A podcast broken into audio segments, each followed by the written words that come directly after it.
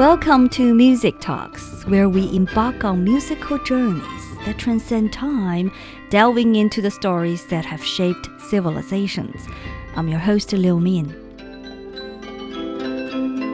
Today's episode began with the song Golden Hall, performed on an ensemble of bronze bells known as bianzhong. The term bianzhong refers to a set of bells arranged in a specific sequence, a grand percussion instrument from ancient China. Originating from China's Zhou dynasty, which dates back to the 11th century BC, these bronze bells come in varying sizes and are suspended on an elaborate frame. When struck with T-shaped wooden mallets and elongated rods, they produce the array of musical notes. The unique pitch of each bell allows for the creation of mesmerizing melodies when played according to a musical score. In ancient Chinese royal orchestras, the status of the bianzhong was equivalent to that of the piano in its Western counterparts. Feng Zhuohui, deputy director of the Music Research Institute at the Chinese National Academy of Arts, sheds light on the significance of bianzhong. Bianzhong is extraordinary. Not only does it boast a unique design and musical range, but it also stands out for its size. With sets ranging from 8 to over 60 bells, Bianzhong represents more than just music. It embodies the richness of China's ceremonial culture.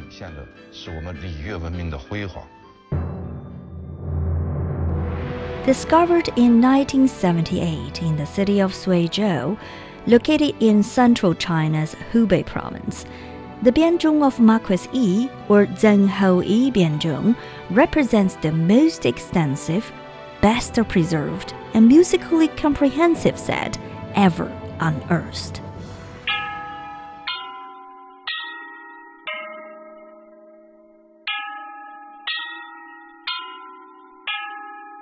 What you just heard is a sound recording of the Bianzhong of Marquis Yi, a captivating ensemble of 65 bells preserved in the Hubei Provincial Museum. This awe-inspiring ensemble weighs an astonishing 5 tons and features three types of bells, meticulously arrayed in three tiers and eight groups. Spanning a musical range of five octaves, the set produces its lowest tone from a bell situated at the bottom of the first group. Contrastingly, the highest tone is emitted by a bell perched at the top tier of the first group. Feng Zhuohui emphasizes that the elegance of the bianzhong lies in its unique structural design. 永钟和纽钟它有一个共同的特点，叫合瓦型。These bells share a design feature known as 和瓦型 or tile joining form. This specific construction leads to a clear, ridged contour which effectively controls the vibrations. Unlike traditional rounded bells that sustain their resonance, the tones produced by the bianzhong of Marquis Yi dissipate quickly, allowing seamless transition to the next musical note. Feng adds that the most remarkable aspect of these bells is their ability to produce dual tones. Each bell emits two distinct sounds, depending on whether it is struck on its front or side. To fully appreciate this dual tone feature, let's now listen to the primary and side tones of the bell in the top tier of the first group.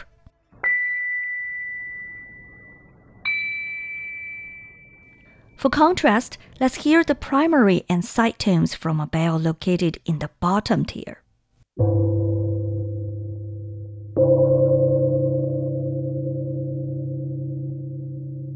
As you just heard, the pitch between these two tones can diverge by up to a musical third. Zhang Xiaoyun, the director of the Hubei Provincial Museum, underscores that this dual tone capability demonstrates the high level of precision achieved by Chinese musical craftsmen more than 2,000 years ago.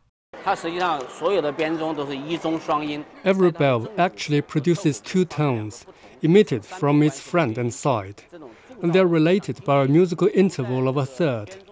This precision is the result of meticulous craftsmanship. You can see a lot of polishing and scraping marks on the inner wall and bottom of the bells. These are signs that the instruments were fine tuned before they were used. Modern musicology tests show their tuning is incredibly accurate. Feng Zhuohui concurs, adding that the genius of the bianzhong goes beyond mere craftsmanship. It also provides invaluable written material for the study of music history. The creation of the bianzhong required a large-scale team, from the early stages of modeling and casting to mining and smelting, all the way through to final tuning. The process involved multiple disciplines and complex techniques that are still considered challenging today. The ability to produce these magnificent instruments from bronze, a metal as valuable as gold in ancient times, is a testament to their achievement. Most importantly, inscribed upon these bells are more than 3,700 characters, revealing a complete system of music theory that was previously unknown to us. Prior to the discovery of the Bianzhong of Marquis Yi, many scholars posited that China's 12 tone music system was imported from the West. This finding radically altered that narrative. The bells span five octaves and include all 12 semitones, akin to a modern piano, albeit missing an octave at both ends. Revolutionizing our understanding are the over 3,700 inscriptions on these bells, which serve as an ancient treatise on music theory. This isn't just China's oldest extant text on music theory, it's the earliest known document that approaches music from a scientific perspective, testifying that China's 12 tone system has indigenous origins going back to the 11th century BC or earlier. The bell's casting methods and intricate engravings are nothing short of awe inspiring. Even more remarkable is the fact that after over two millennia, these ancient bells continue to astonish us with their musical versatility. Tests have shown they're capable of producing harmonies, polyphonic melodies, and modulations featuring deep bass, rich midtones, and crisp highs. They're versatile enough to perform a broad spectrum of music, both ancient and modern. Now, let us embark on a musical journey back in time with a rendition of Chu Shang performed on the original Bianzhong bells from Marquis Yi's tomb.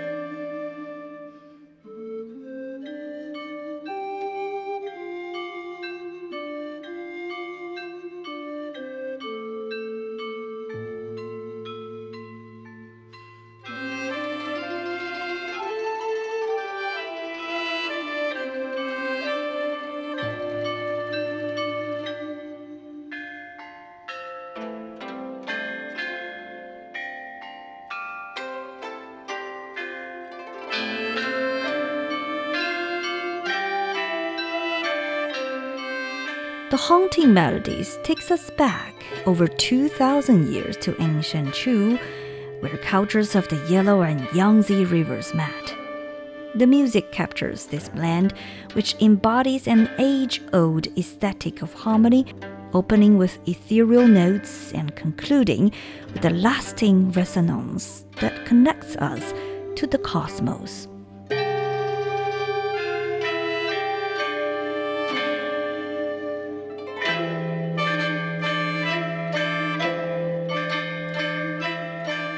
This adaptation comes from the archaeologists who discovered Marquis Yi's tomb. The excavation revealed a little known chapter of history. Among the 65 bells excavated from Marquis Yi's tomb, one stood out for its unique shape and tone. Inscriptions indicate it was cast in 433 BC by King Hui of Chu as a tribute to the deceased Marquis. This bell lay in the tomb alongside other bells. As mentioned earlier, Marquis Yi's tomb was discovered in 1978. His full name in Chinese, Zeng Houyi, comprises three distinct parts. Zeng represents the state he governed. Hou denotes his rank as Marquis, and Yi is his name. Based on the priceless artifacts found alongside the Bianzhong bells, it can be deduced that Marquis Yi was the sovereign ruler of the state of Zeng at that time. Yet, no historical records mention such a state. So, who was Marquis Yi? The mystery began to unravel when historians proposed that the state of Zeng was actually the state of Sui, a contemporary realm. Historical accounts note that King Zhao of Chu once sought refuge in Sui in 506 BC and was warmly received. Some scholars speculate that the Sui king who offered this hospitality was none other than Marquis Yi's father. Despite Sui's later annexation by the expanding state of Chu, the Sui royal lineage continued to enjoy privileges as Chu vassals. The bell from King Hui stands as more than just a memorial. It symbolizes an enduring relationship between the two families. This theory was a subject of debate until 2014, when new tomb discoveries in Sui County confirmed that Zeng and Sui were, in fact, the same state. The unearthing of the Bianzhong of Marquis Yi is not just a milestone in musical history, but a window into a complex tapestry of relationships and identities that have been obscured by the passage of time whether it's a bell commissioned by the King of Chu to honor Marquis Yi or the nuanced diplomacy between Chu and Sui, this excavation serves as a living bridge between past and present, unfurling a mesmerizing narrative of civilization. Expert Feng Zhuohui has this to say. 在青铜时代，中华传统的这种迁徙锡铅青铜。In the Bronze Age, traditional Chinese tin-lead bronze exhibited a golden hue, hence its name gold. This unique material served dual purposes. It was employed in the crafting of Bianzhong bells as well as in the forging of weapons and chariots. As such, it stood as both a strategic resource and a symbol of national prowess. When utilized in musical instruments like bianzhong, this gold transcends its material value to become a symbol of yearning for a harmonious society respect for ritual, and a deep rooted appreciation for music. As Feng elaborates, the Bianzhong bells are deeply entwined with China's traditional Li and Yue systems. Established in the 11th century BC during the Zhou dynasty, Li refers to rituals that guide social order, while Yue signifies music, which emotionally unites the community. The dual role of these systems is chronicled in ancient texts, like the Rites of Zhou. There, the Bianzhong bells are described as central to key events, from religious rituals to military campaigns and state banquets. Feng Zhuohui explains that these bells were not exclusive to the elite. They also served as cultural anchors that provided a window into the social and spiritual ethos of their time. These chime bells are not merely ornamental, they fulfill dual roles. While visually stunning, their sound encapsulates the aesthetic values of ancient Chinese culture. In the larger context, these bells symbolize more than musical artistry. They also represent royal authority and societal structures, capturing the essence of people's cultural aspirations and spiritual pursuits. While many historical enigmas remain concealed, the ancient melodies of these bells continue to resonate with contemporary audiences.